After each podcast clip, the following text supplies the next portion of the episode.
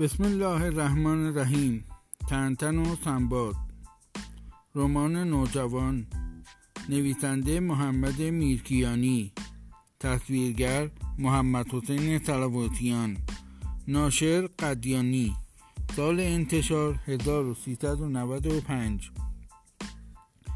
این کتاب داستان بلند تخیلی و هیجان انگیزی است که در آن درگیری و کشمکش های خطرناکی بین دو دسته از شخصیت های اصلی رخ می دهد. تنتن و پروفسور میلو، سوپرمن و تارزان قهرمانان قصه های مغرب زمین قصد دارند سرزمین قهرمانان قصه های شرقی را فتح کنند تا دنیا کاملا در تسلط خودشان باشد و نام نشانی از این قهرمانان باقی نماند اما سنباد نخودی، پهلوان پنبه و علایالدین قهرمانان مشرق زمین در مقابل آنها قرار می‌گیرند تا جلوی نفوذشان را برای تسخیر سرزمین های شرقی بگیرند.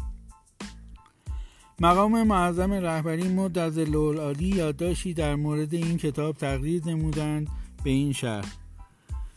من هم همین قصه را همیشه تعریف می کردم حیف که خیلی ها آن را باور نداشتند.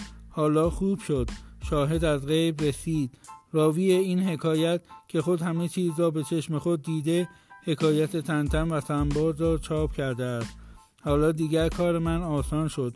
همین بس که نسخه این کتاب را به همه بچه ها بدهم.